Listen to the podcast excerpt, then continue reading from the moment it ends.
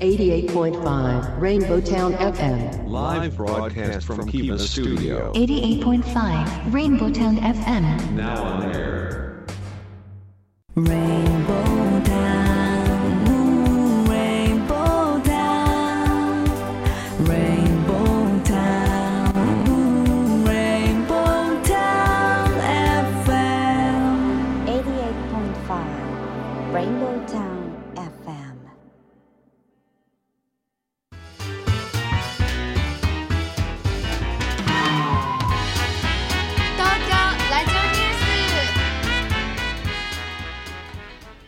時刻は14時を回りました。FM88.5MHz レインボータウン FM をお聞きの皆さんこんにちは。そしてパソコンやスマートフォンを使ってサイマルラジオやリッスンラジオでお聞きの皆さんもポッドキャストでお聞きの皆さんもこんにちは。東京ラジオニュースメインキャスターの松ピーこと松本哲弘です。レインボータウン FM 東京ラジオニュース。この番組は毎週火曜日に個性あふれるコメンテーターとニューノーマル時代の気になる話題を独自の目線で語るニュース解説番組です。番組コメンテーターはライブ配信サービスアミーダ代表阿南秀樹さんこと DJ ジェットさんです。よろしくお願いします。よろしくお願いします。はい、そしてもうお一方。次の時代にパラダイムシフトする企業を支援する専門家集団株式会社エスペシャリーの代表小島圭さんです。よろしくお願いします。よろしくお願いいたします。さあね、え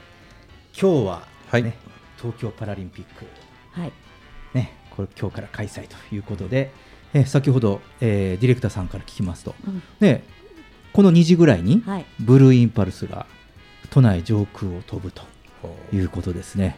本番前に今焦ってですね、えー飛行ルートを確認しましたら、えーちょっとかすってるみたいですね。そうそうそう見はい。えるか見えないかぐらそいうな感じ。見えるか見えないかぐらいのところから、でも結構ね、もう都内、港区の方に降りて、渋谷の方に回って、ね、そこから、まあ、国立競技場もね、そっちの方に向けて北上していって、えー埼玉エリア、ね、上の方に抜けていくという感じですよね。いいですよね。なんか上見るっていい、空見るっていいですよね、うん、そうですね。と最近下向きがちだから、ちょっとブルーインパルさんを見ながら、シューッと走る姿でね、飛ぶ姿で気持ちよくなりたい。あんまりあんまり小島さんの,、はい。あの下見てるいやいや、あんまり小島さん、見たことないもうあのずっと上向いてるじゃないですか、小島さん、下向いてるとこ見たことないですけど。そうそう、足元気をつけなきゃいけないんで、ね、さあ、さてですね、ちょっと話題が変わりますけれども、えーちょっと小耳にした話なんですが、えー最近、売れ行きが伸び悩んでいる意外なものがあります。うんえー誰もがですね、身につけてるものなんですよ。へーうんなんでしょうね。身につけてるものですか？身につけてる。うん、靴？す鋭い。正解？靴。やばい、し あのゲームであの当てちゃって失敗したみたいな 雰囲気になって少し。今ね小島さんが、ね、あの靴って当てた瞬間に、うん。当ててごめんなさいみたいな顔に なってます。大丈夫なんですよ。当てていいんですよ。よかった。あ靴なんだ。靴なんですって。うん。靴がねこれ自粛生活もあるんですかね、ううん。ん靴を、まあ、今まで持ってた人がこう所有した例えば今まで5足持ってる人はなんか5足以下になったり4足になったりとか、うん。数減らして、うん、なのでやはりその外出自粛とか、うん。その影響を受けてか否かかあの靴の1人当たりの靴を持っている数が減ってるそうです。そうかも。おや、そうですジェットさん。はい。うん。今回引っ越ししてだいぶうん。靴の数減ったなって思いました。ね。うん。あのね僕もこのこれに該当します。靴が減りました。あの特にビジネスシューズ革靴うん革靴が、うん。減ってるというかむしろ今年買ってないかも今まで履いてたままで、うんうんで要はうん革靴がくたびれてないということですよねそうそうそう。あ、そっか。あと、本当に履く機会が減っちゃってるってことですよね。減ってるからかかともすり減ってないしあと表面の皮もそんなに、うん、崩れてないから荒れてないから買い直してないんだよね、うん。うん、そんな感じがしません？確かに。ねします。なんかヒールが傷まないので 歩いてないなっていうのはうん。意識してたんですけど、うん。そうですよね。でもねこうこういうね話を聞くまで全く気にしてなかったですけど、うん。まあ、こういうね生活の変化の波がね、うん。意外に我々がこうやって身につけてるもの、ね、いわゆる東大元暮らしじゃないですけどそうそう自分の足元を見たら いや足元に変化が起こってたなと、うん、いうことでね。なのでちょっとこここれはうーんなんかああそうなのっていう感じで済ませることもできるんだけど本当にそれこそ足元ちゃんと見ないとねという教訓も込めてねあの今日のオープニングにメーカー上ね靴屋さんいろいろ考えないとね、ん。そうですよね。うん。まあ、ちょっとそういう話題ですが、えーさて、えー毎週オープニングで世の中のニューノーマルな話題をニュースピックアップとして紹介していますけれども、えー今夜はですね東京パラリンピックが国立競技場にて無観客で開会式を行います。ね。えー今日から13日間の大会の幕を開けるということなんですが、えー都内では、えーオリンピック開幕後に、えーあごめんなさいパラリンピック開幕後に、えー新型コロナの感染者が急増と。あごめんなさいね。オリンピックの開会後ですね。うんね、で今病床、病床不足が深刻化しているという、ね、こういう不安を抱えての、まあ、開幕、ね。えー誰もが経験をしたことない状態での開幕というなっているわけですけれども、まあ、原則無観客という話になっていますよね。うん。うん。でこれね、そのヤフーの意見調査によると、72%が妥当じゃないかという声が、まあ、世間の人たちからは上がってるわけです。うん。で妥当が24%、うん、で、えーごめんなさい、えーだ24%が妥当ではないということですね、ううん。んそして4%がわからないということなんですけれども、まあ、ざっくり言うと、えー回答者の中の、え3分の2、4分の3、う、うん。んが、えーまあ、妥当じゃないかと。うん。うん、で4分の1は妥当ではないという話をしてるんですがお二人はこういう点に関してご意見ありますか、これってあれですかね、うん。そのもうやるっていう前提うん。のもともうやるんだったら、えー無観客のがいいっていう考えなんですかね、もそうね、うん、うん、やらないっていうのはこの妥当ではないに入ってないってことですよね。ああそういうことですね、そううん。もうやる前提っていう話にはなってますねこれね。なるほど、うん。まあ、それだったらまあそうですね、うん、そういうことですよね、うん今の状況的にはまあしょうがないかなっていう感じがしますね、無観客ね。そうですね。人の動きがない方がいいっていうところがあるんですが、あのちょっと子供にはやっぱり見せてあげたいなとうん。うんいう思いはあったりするのうで、ん。あのせっかく会場が広いじゃないですか。例えば国立競技場でやるんだったら、うん。世界中の方たちとかまた、うん。ね、あのハンディキャップをお持ちの方がすごい大活躍して集まるところは、うん。あのみんなの心に残るから見てほしいなっていうのがすごくあるんですね。うん。で大人が知恵を出して例えば一席空けるところだったら二席空けて出入りの時もちゃんと等間隔でつまらないようにとかそういうねあの間が空けて並べるようにとかっていうのをやってあげて見せてあげられるものがあるんだったら見せてあげたい。うん。ただものすごい密であの、うん。空気があったら例えばあのその空気があることで競技に影響があるから換気ができませんよっていうものだったらそれはテレビでみんなで見たい、うん。うん。うんっていうところですようね。ん、そうですね。まあそのスポーツがね人を元気にするというのは、やはり改めてその東京オリンピックのこう開催でねこのいろんな結果もね、うん。見て、えーまあその結果が出ても出なくてもやはりすごく、うん、こう人が元気になって感動するんだなと。やはり人にとって大切だなということは、うん。皆さん実感したと思うんですよ。そすよね。うん。それで証明されたと思うんですよね。で、まあ、やはりあともう一つは言い方変ですけどその東京オリンピックである程度その人を抑制したりうん。ルールっていうことは、うん。シミュレーションも出たできたんじゃないかなと。そういうのをよく考えればね、うん。なので、まあ、さらにうん。そこの教訓も生かしてもうこうなったら、えー共存してみんなが行動ルール守って応援していただければいいかなって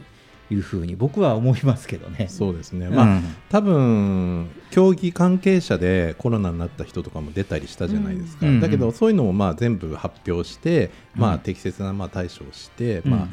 まあ、だなん大きな事件とか事故さえ起きなければ、うん。あとはもう来年の来年北京の冬季五輪ですよね、うんだそことじゃあ日本のオリンピックってどう違ったのかっていうのがまた答え合わせで、うん。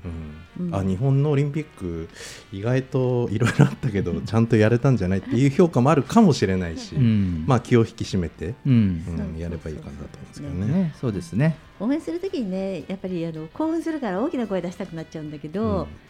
その時に大きな声出しても必ずマスクしてるとか、うん。うんでそういうところとかをみんなが知らない間にあの意識できればいいかなと、うん。あとマスクしない、あの女性の方たちがマスクしないことをすることの便利さを少し覚えてうん。かぶれて不便なんだけどものすごく楽になったって。だから靴も減ってると思うけど化粧品の口紅とかものすごい売り上げ減ってんじゃないかなっていつも思ってるんですよ。ちょっとオリンピックと関係ないんです。なんで。あのちょっとあのだからそういうマスクをつけるとかそういうところうん。意識しながらやって、あの、うん。あ大勢で集まらなくてもうみんなで同じものを見ているみたいな、うん、あの見えないところでつながってるっていう意識がすごく増えたらいいなと思ってます。そうですよね。まあね、えーこういう形でね、まあ今日ね開会式ありますので、うん選手の皆さん頑張っていただきたいかなと思います。えーそして、えー都内では大規模な交通規制も行われているようです。えー24日ね本日の午後8時から始まる開会式に向けて、えー国立競技場と選手村の周辺の一般道ではこの後午後3時から大規模な交通規制が行われる予定です。また首都高速は午後4時半から霞が関などの入り口が封鎖され都心の一部区間が通行止めになっています、えードライバーの方は事前に交通情報を確認してから運転してください。以上今週のニュースピックアップでした。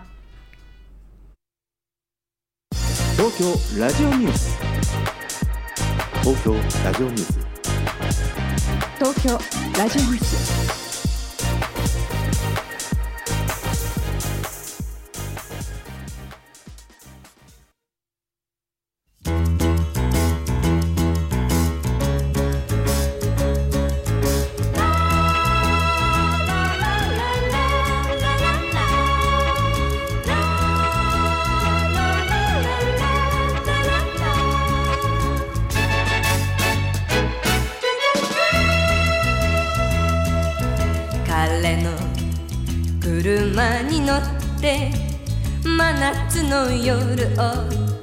走り続けた。彼の車に乗って最果ての街私は着いた。悲しい。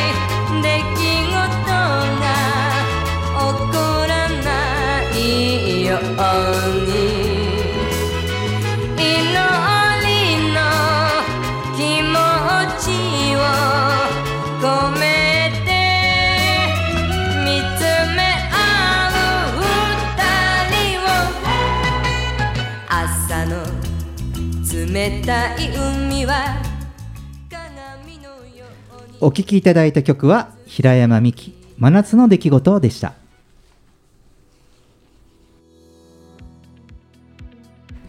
レインボータウン FM 東京ラジオニュース。今日のニューノーマル時代のニューステーマはこの異常気象が将来の食糧危機にです。コメンテーターはライブ配信サービスアミーダ代表の阿南秀樹さんことジェットさんと次の時代にパラダイムシフトする企業を支援する専門家集団株式会社エスペシャリー代表の小島圭さんですよろしくお願いします。よろしくお願いいたします。さあ今ですね世界中で予想を超えた異常気象が発生しています、うん。えーまあ、これを背景に、えーまあ、大規模な火災が起こっていますが、えーこれがですね近い将来激しいインフレを引き起こす可能性について、まあ、解説していきたいと思います。えーこれはですねなぜこれインフレの話するかというとこのインフレが食料の分野で起きるとこの食料危機と言われるものも現実的に問題になってくるという話なんですね。さあね果たして近い将来そうした事態になる可能性はあるのでしょうか？お二人はどう思いますか、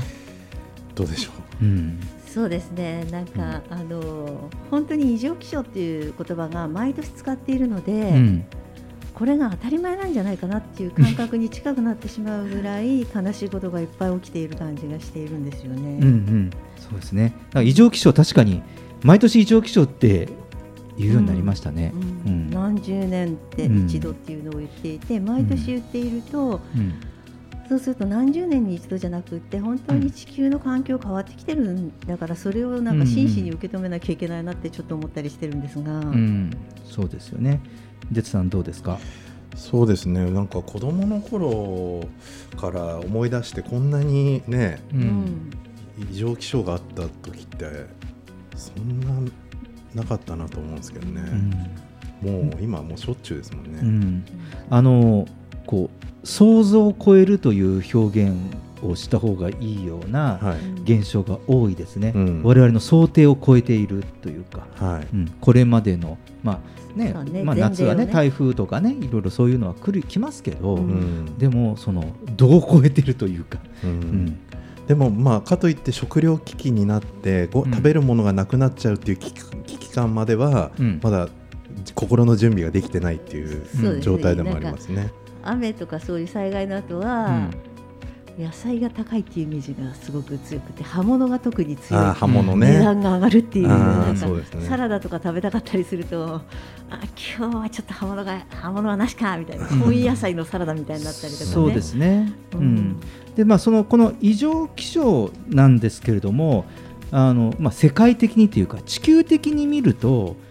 あの大規模な火災が起こっているというのが一つのキーなんですね。うん。まあ、また後ほどあの日本での、ね、こういう台風とか風雨が強い話も合わせてしたいとは思うんですがまずはですねこういう大規模な火災が起こっている、ね、でこの、えー、と大規模火災などの災害はこれもう本当に今今現在もこうやって話している現在もリアルタイムで進行していて農畜産物や食料の生産にどの程度の影響をもう与えてしまっているかというのはまだはっきりはしたことはちょっと分かってないですね、そのいわゆるうん統計的にとかね、数字的にどこまで、えー広がっているのかっていうことはまだ出ていなくて、うん。うん。でいろんな機関が予想しているところではあるんですけれども、えー今回は分かった範囲の情報をもとに話をしてみたいかなと思っています。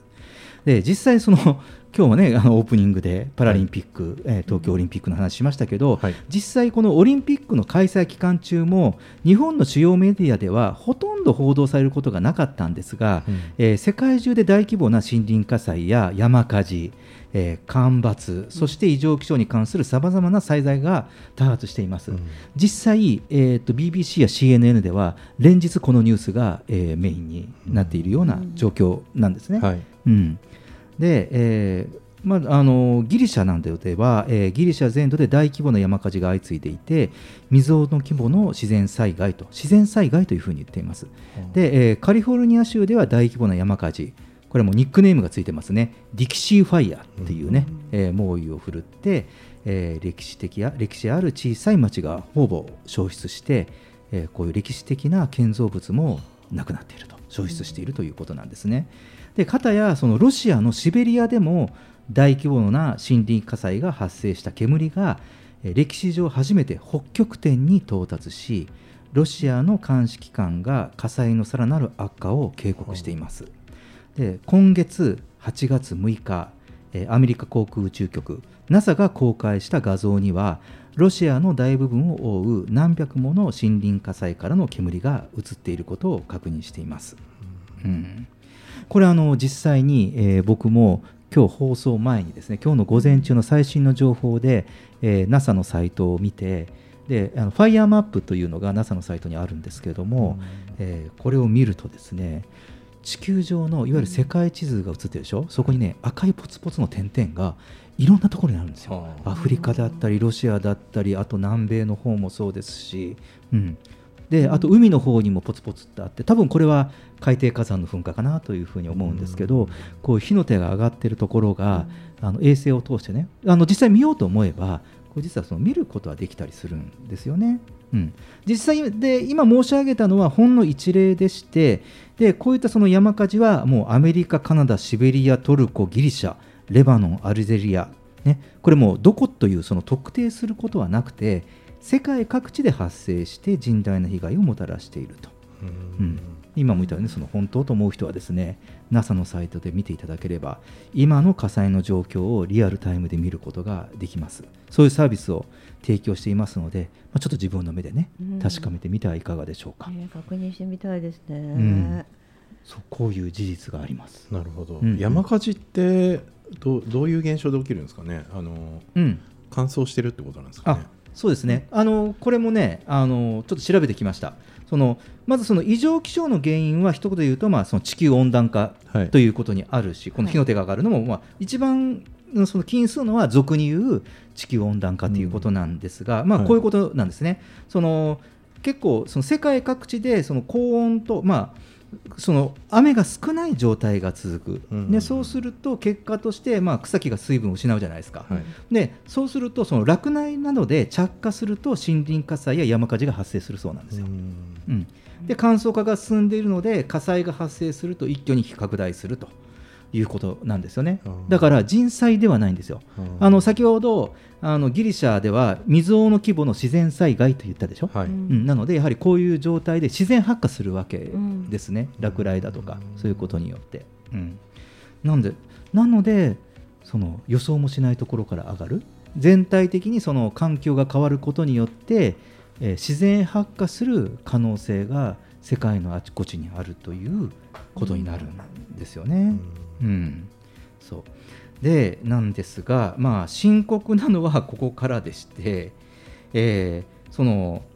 悪循環ですね、こうするとそのこういうね自然発火するというね先ほど言ったような悪循環がここだけでは止まらなくて火災が起こるとその発火した煙が上昇気流に乗ってその強い風で拡大するじゃないですか、はい。いろんな風に。でそうするとやはり煙ですから、うんうん二酸化炭素が大量に発生するんですよね、はいはいはい。でそうすると地球温暖化そのいわゆる温暖化が進んでシベリアとかその永久凍土とかって言われる、うんう大地があるじゃないですか、はい。でそこの下にはメタンガスだとか、うんうんそういったものが蓋されてるんですけれども、えーそういったその永久凍土が融解してしまうとメタンガスが線が外れて発生しますから温暖いわゆる温暖化放出ガスと言われるものが、うん。えー放出されて地球温暖化を促進するというね。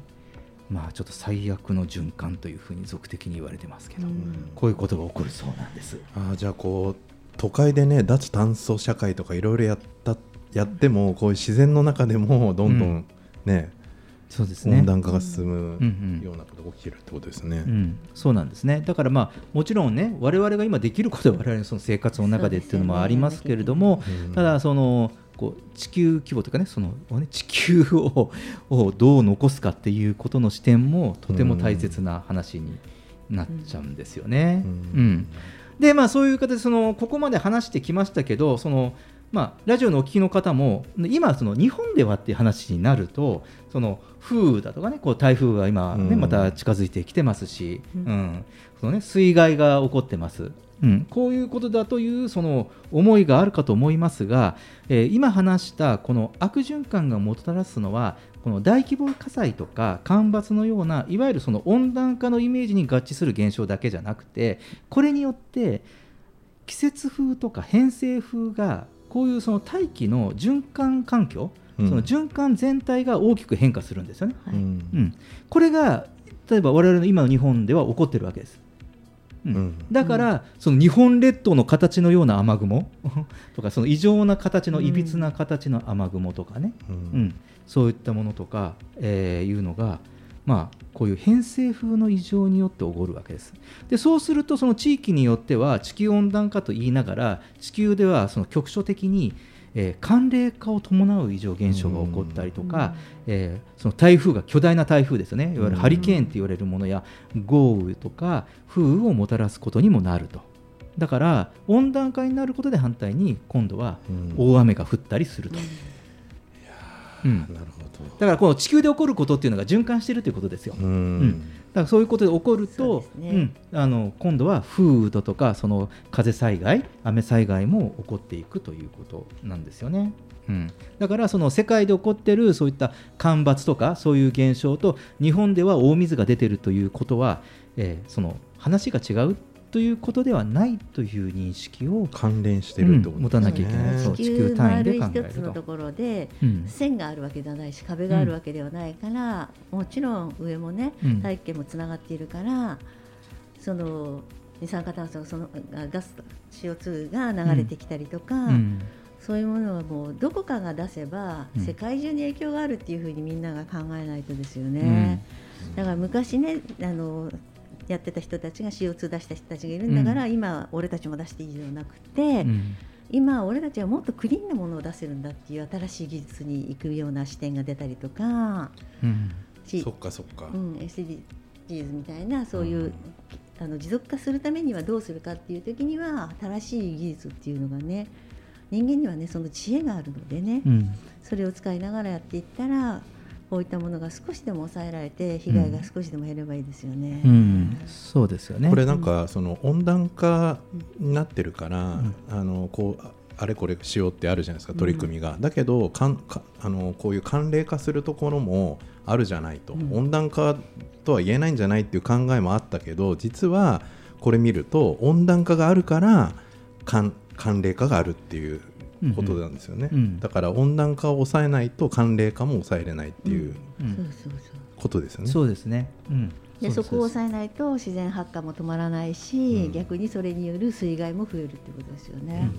そうですね。だ結局循環してるからその、なんですかね こう局所的に対処ををすることではないということなんですよね。うん。うん。もちろんそのいろいろ水害とかうん風雨とか起こるところで、河川の氾濫を抑えるために例えば防波堤を作ったりとか、こう防風林を作ったりすることって我々の身近であることで大切なことじゃないですか。うん。ですけれども根本原因を解決しているわけではないということなんですよ。うん。なぜこのそうそう対症そうあの医療と同じその対処療法っていうふうになっているという認識を持たなきゃいけないし、あえてまあこういう話をするのはいろんな人たちがまあこれからアイデアを出して取り組むときに、うん。えー僕はいつも思うんですね。そもそものやはりなぜこういうふうになってるかっていうその原因とかメカニズムを知って、うん。そこからその新しいアイデアとか、うん、そういうものをこう創出していかないといけないから、うん。意外に僕も今回、えー、とこういうテーマを持つまで、うん。えーこの事実っていうのは、うん。こういうメカニズムになってるんだっていうことは実は知りませんでした。うん。でまあ、こういうことをこう調べてこういうふうにこう取材をする、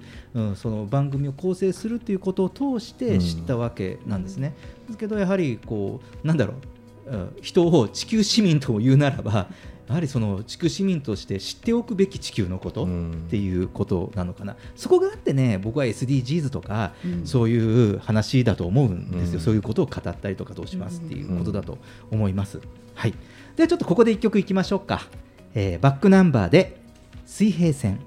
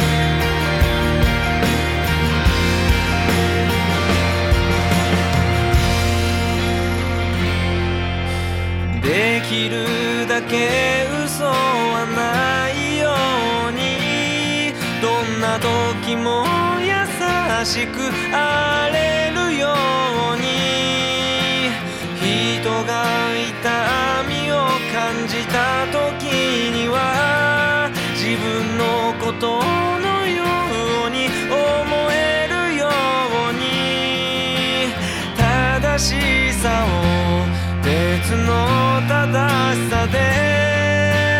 なくす悲しみにも出会うけれど水平線が光る朝にあなたの希望が崩れ落ちて風に飛ばされるかけらに誰かが綺麗とつぶやいてる悲しい声で歌いながらいつしか海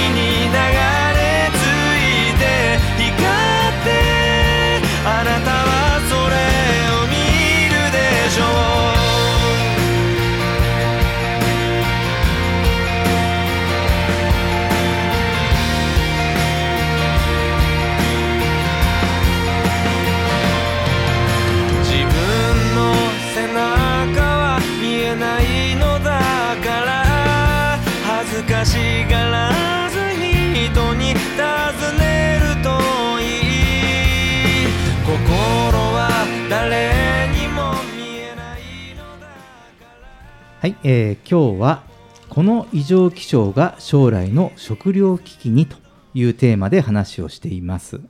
えー前半は異常気象のメカニズムを、まあ、悪循環という表現で話をしましたけれども、えーその異常気象が、えー食料に与える影響についてちょっとここからは話をしてみたいかなと思います。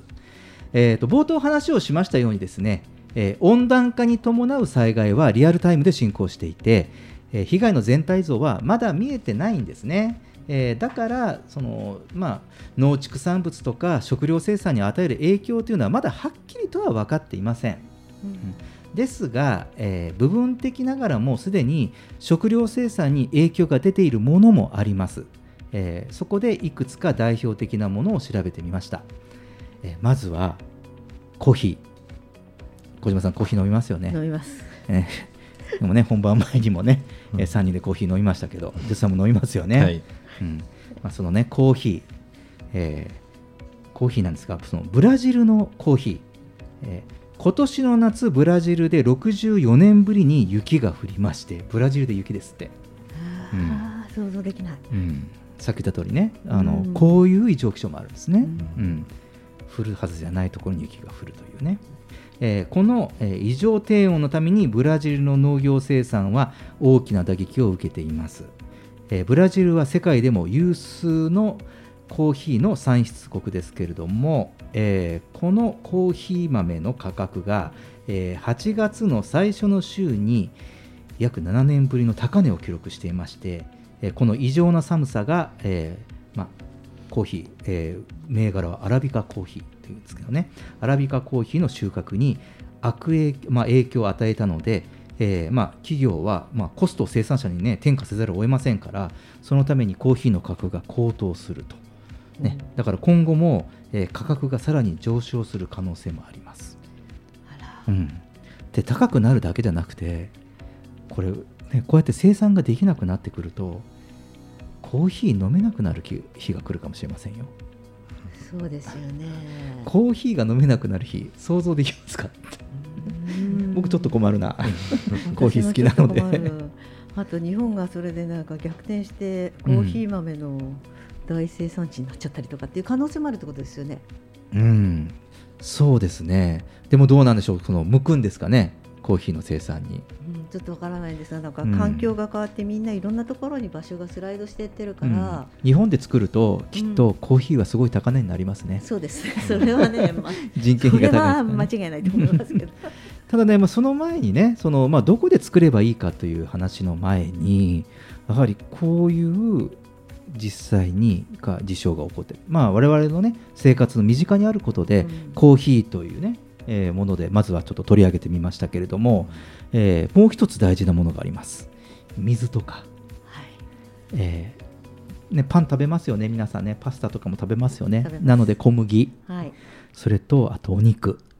うん、でこれはそのアメリカの水不足と小麦と牛肉。うん。という話なんですけど、えーアメリカは世界有数の小麦の生産国ですけれども、えーやはり深刻な水不足に見合わされています。うん、で、えー全体の生産量がどのくらいの影響を受けたかっていうのもこれもまだはっきりはしてない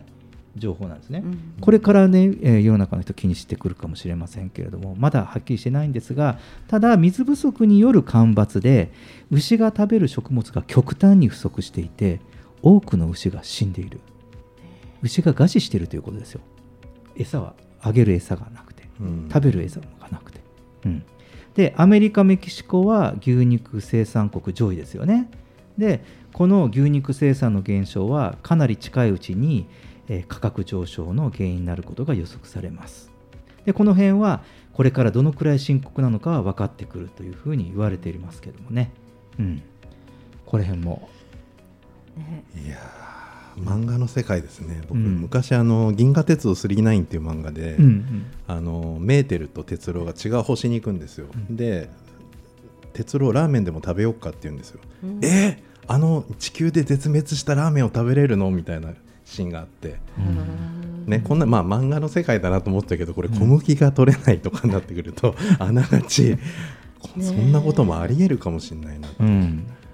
そういうことなんですよね、ねだからそこが現実になってきている、うん。ねでも牛が、うん。あの草が食べられないっていうことで、うん。食料不足にも牛自体が直面しちゃってるってことですよね。うん、そうですそうです。次は私？そう。私？そうそう。そうなんです。だからこれは、えー何を示唆しているかというとやはり、その未来の話をすると、うん。今度はそれが牛じゃなくて人でもあり得るということなんですよ。人、まあ、我々の本当に食料不足につながっていくということですね、うん、でもう一つはその一番大事な水。人間食べ物よりも水がなくなればすぐ死ぬというふうに言われてますけど、うん。やはりこの特に大規模森林火災に襲われているこのカリフォルニア州の水不足は深刻な状況に達していてカリフォルニア州のいくつのいくつかの市では緊急用の海水淡水化システムの設置を急いでいると、うんまあ、海水を真水に変える装置の設置を急いでいると。で、えーまあ、いわゆるねほらアメリカだったら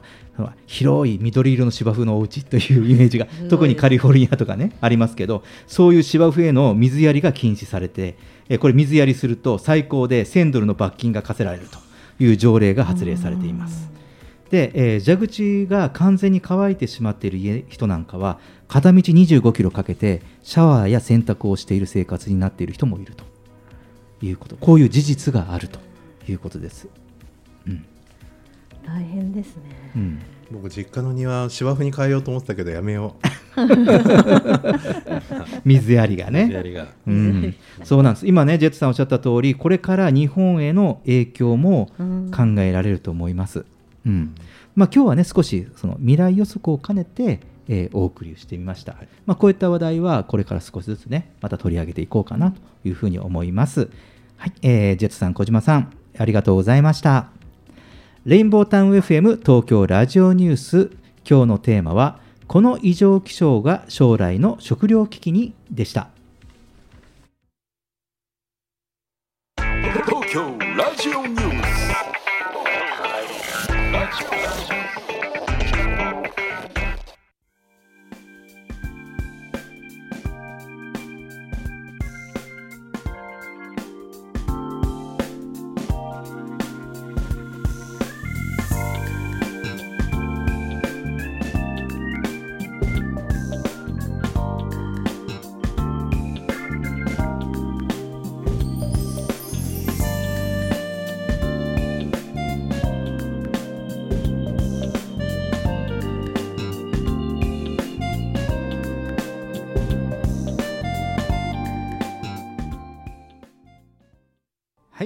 ジェットさん、小島さん、後半もよろしくお願いします。お願いしますさあ、えー新型コロナウイルス感染拡大防止策として、えー2020年の2月頃からですかね、えー開始されたリモートワークなんですが、えーそれ以降働き方の変化を念頭に置いた制度が立案されたり新たなコミュニケーション施策を実施されてきていますが、えーまあ、その結果ですね、えー社員一人一人が場所や時間にとらわれず、えー自由に自分の働き方とライフスタイルを選択できる環境を実現できた会社というのがあります。うんなんえー今日はですねこちらの会社の事例をご紹介しながらお二人と話をしていきたいと思います。はい、えーよろしくお願いします。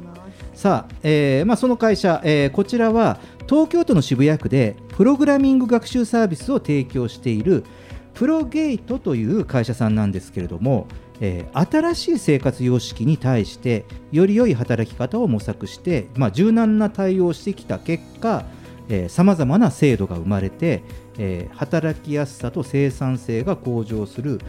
プログレニューノーマルという、まあ、働き方をもうブランド化してしまいまして、えー実現してきたということなんですけど、えーこちらの取り組みを、えーまとめてご紹介しますので、えまずは、えまず最初は、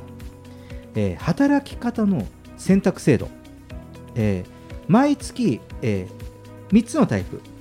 フルリモート出社フレキシブル、えこのフレキシブルというのはリモートプラス出社。この3種類から社員が自由に働き方を選べる制度なんです、えー選んだ働き方によって交通費やリモートワーク手当の支給がありますと。でこれによって、えー社員さんは首都圏を離れて地方で働く人えー地方に帰って働く人はたまた海外で働く人などより柔軟な働き方が可能になったということなんですけどね。はい。えーもう少しちょっと詳しく言うとその出社はですねリモート手当なし、うん。えー交通費5万円まで全額支給、えーフルリモートはリモート手当が1万円。で、えー交通費の支給はありません。フレキシブルですね。フレキシブルはリモートと出社の、えーもうあどちらでもいいよという人、えーこれはリモート手当が5000円。出社時に交通費実費支給。上限が月1万円。とこの3タイプなんですね。これリリモートがいいですよね。これねあの 僕もこれ見てて今言いながらあこれリモートがいいよなって。交通費は実費ですもんね。うん。プラスマイナスゼロですよね。うん。でもリモート手当は1万円増えるんですよね所得が。はい。はいフルリモートがいいんじゃないですか？うん。従業員として見たら。そうですね。ね。であの今実は言ったそのねこのリモート手当なんですけれどもこれはあのリモートワークによって発生する通信費とか水道代電気代などを会社がサポートする目的の、えー手当。なるほど。という、うん、その支給ということであともう一つはその自宅用のモニターなんかも、えー、と対応するあとーいうことなんですけどね。どうでしょうこの、えー働き方の選択制度ですが。はい、あの働き方はねいろいろあっていいかなと思っていて100社あったら100行あって、あの必ずしもすべての会社にこれが当てはまるわけじゃないと思うので、うん。あのそれぞれの会社で今努力してできるだけ出社させないようにしたりとかあのやっているところがあるので、まあ、事例としてこう一例があると皆さん参考にしやすいので、こういった事例あるよっていうことをまず知ることが経営者層はすごくいいと思うんですね。大手さんが一斉にやることは可能なんですが中小零細でこれを一気にできるかっていうとそうではないのでこうなんか交代制にするとかその間は何か次の技術を身につけてもらうとか少しそういったあの各社のあの知恵の出しどころ、うん出し合いっていうのがあってその情報っていうのはうちはこうだって抱え込んですごいだろうじゃなくってこういうふうにやってみたらよかったからっていうなんかこういう情報の提供あの共有できる場所があるといいですよね。うんうん、そうですね。あのーそうこあの今回もこの、えープロゲートさんあの、このプロゲートさんも最初からこのパターンでバチッと決まったわけじゃないんですね。うんかなり早くに、あのもうこの先あのリモートワークだとかあこういうスタイルになるだろうっていうこれが長期戦になるだろうということを会社自体が予測して早めに取り組んだので、試行錯誤の結果このスタイルになりましたという形なんですね。で、えー、と実際にお話を聞いた中でもあのこれそもう100社あれば100通りですっておっしゃってました。うんなんですね。で私、これを知ったのはあのプレスリリースを発信されていたので、それで知ったのがきっかけなんですけれども、でもそのなぜこの会社の制度ですよ、中の制度、これをどうして外に発信したかっていうと、やはり今、小島さんおっしゃったように、うちはこうやりましたと、で別にそのこれをがうまく他の会社で行くとは思わないんですが、やはりあのこういうふうにそのできない今現状が難しいじゃなくてやはりその自分たちの会社の実情の中でやはり会社は変化していくっていうことでその取り組んでいくこういう制度改革にそのまあ一助になればという意味であのね社外に発信をしましたというふうに広報の方はおっしゃってたんですね。はい、で、えーちょっと本題に戻って、えー続きいきますね。でまずこのベースとなるのが今申し上げた選択制度なんですがその次が learning leave 学んで離れると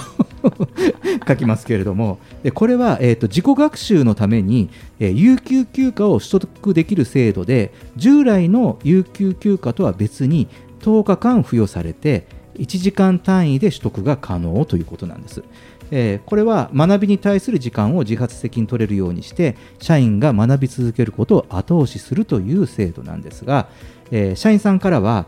業務に直接な関係があるか判断が難しい教育そのなかなかあの就業時間内の教育だと本当にそれは業務に関係あるのかとかっていうこともその詰めてい、えーかなきゃいけなかったものがこれによって、えーこういう難しい自分の中ではあのいわゆる一社会人教育としてとか、まあ、世の中を渡っていくことでっていう分野。例えば、えーエンジニアさんなんだけれどももちろん業務の中の別のプログラミング言語を勉強したいというのもありますけどじゃあはたまたやはりそのそれこそ金融関係の知識も得たいと業務とは直接関係ないけれどもというそういう例えばそういうものを受講するときでもこういうものが使えるとかあと、えー海外のオンラインカンファレンス海外ので時差がありますから夜中にあったりとかってすると、えー翌日は休みを取りたいという時もこういう制度が使えるので、えーまあ、非常に、えーいいという評価をもらっている制度ということらしいです。どうでしょうこういう、えー有給以外の、えー教育休暇取得という感じですね。なんか昔だったら先輩の背中見て覚えろとかって言ってたのが、こうやってなんか標準化されるのは、うんねこういうききっかけでうん。なんかされるのはいいかもしれないですね。うん。そうですね。逆にあのテレワークになっちゃったりするとそういう背中を見てっていうところがあの見て取れる人と取れない人がいたりすると思うので、そういうところではいいかなと思うんですけどせっかくねこれあの会社の制度として導入したらあの参加した人たちは情報を社員の皆さんに共有してほしいですよね。うん。これ出たらこういうのがありまして、皆さんも次のカンファレンスこれみたいだから一緒に聞いてみましょうみたいな感じで、そういうなんか社員の発信するものから、うん。社内でのこうコミュニケーションが上がっていくとか、うんうん。あのこのこれに参加した人たちのディスカッションするグループができたりとか、うんうん。そんなものに活用できていったらすごいいいんじゃないかなって思いますね。そうですよね、うん、でこれこの制度はね、うん。ちょっとユニークかなと思うんですね。すね。教育というとね就業内で教育タイムを取るっていうのがね今までのその OJT とか OFJT とかと言われてる考えだとそうなんですけど、ちょっとそういう概念とは違う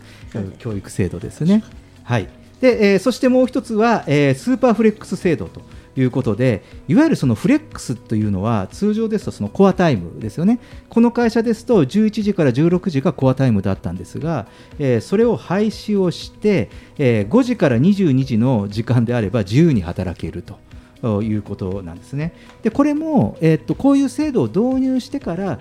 社員さんたちが実際に北海道とか沖縄に移住する社員さんがいたり、えーもう地方移住とかその日本を離れて暮らす社員さんが出てきたりしたところでもうそういうその時間に制約することができなくなってきた。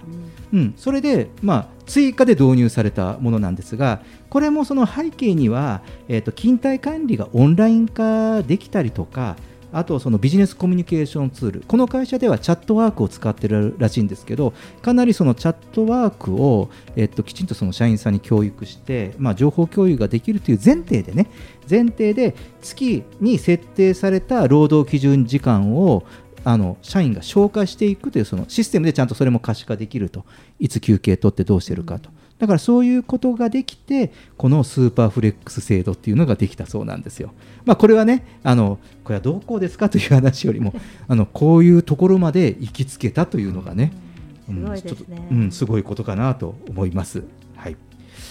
えーそしてちょっとあの、えー他にもユニークな制度がありますので、ちょっと3つほどたたたっとご紹介しますと、フリードリンク制度、ね、オフィスに出荷した際のコミュニケーションを促進するために、アルコール飲料を含む ドリンクを自由に飲むことができる。当然、アルコールは就業後ですけど、大事です。はい、あのもうここの会社、出社率ゼロなので、会社に来る理由は、やはりやはり一つの組織、チームとして仕事をしていくという連帯意識があるので、もう本当にその社員バー、社員カフェならぬ運営をその会社ではそういう、うじゃあどういうふうにしたらもっとねコミュニケーションが活発になるかという考えたらフリードリンク制度ということで、あとはシャッフルランチで社内ズームランチ。でこれあの社員会社で選別された方があの5人程度ランダムに選ばれるんですって。今日はあなたとあなたが5人グループでオンラインランチを。だから他の部署全然関係ないミッションが違う部署でもあ会社にはこんな人がいるんだと。いうことができたりするということとそして最後に実はあのこの会社を取材したいなと思ったのは実は最後のこれだったんですけど私は。社内ラジオ。リモートワークによるそのコミュニケーションが不足するという課題を解決するために週に1回社内に向けてラジオを配信していて広報担当者がパーソナリティを務めてゲストとして呼んだ社員の仕事や趣味の話などを聞いているということなんですよね。うん、これなんかでいろいろできるんじゃないかなと思いますけど、うん、どうでしょう？ちょっと総括して。あの一言ずつ、まあ、こういう制度をやってる会社さんというのは。まあ、あのけ経営者で、うん。まあ、さっき100通りって100社あれば100通りってあったんですけど大きく分けるとそのリモートワークに賛成か反対かってまだ反対の社長とか周りにいるじゃないですか。うん。で、まあ、僕はもう会社に来れば仕事した気になってる人がもういなくなるっていう意味では全然賛成なんで、あのどんどんこういうところ、うん。あのね。改革していけばいいなとは思ってますね。はいはい、あの私はエンジニアなので技術力の人たちは喋らなくていいと思って選んでいる人たちがいてこういう時代になればなるほどコミュニケーション能力が問われるので。あのまあ、みんなどうやってコミュニケーション能力を上げていったらいいのかなとかいうところと、うん。評価が、ね、そこでされるっていうことがあるので、うん。あのコミュニケーション能力苦手コミュニケーションが苦手と思っている人たちは、あの高いスキルがあっても良き評価が得られないとかその辺のところもよく見てくれると嬉しいなと思います。そうですねはい、えージェットさん小島さんありがとうございましたありがとうございました。レインボータウン FM 東京ラジオニュース後半は場所にとらわれない働き方の実現という話題でした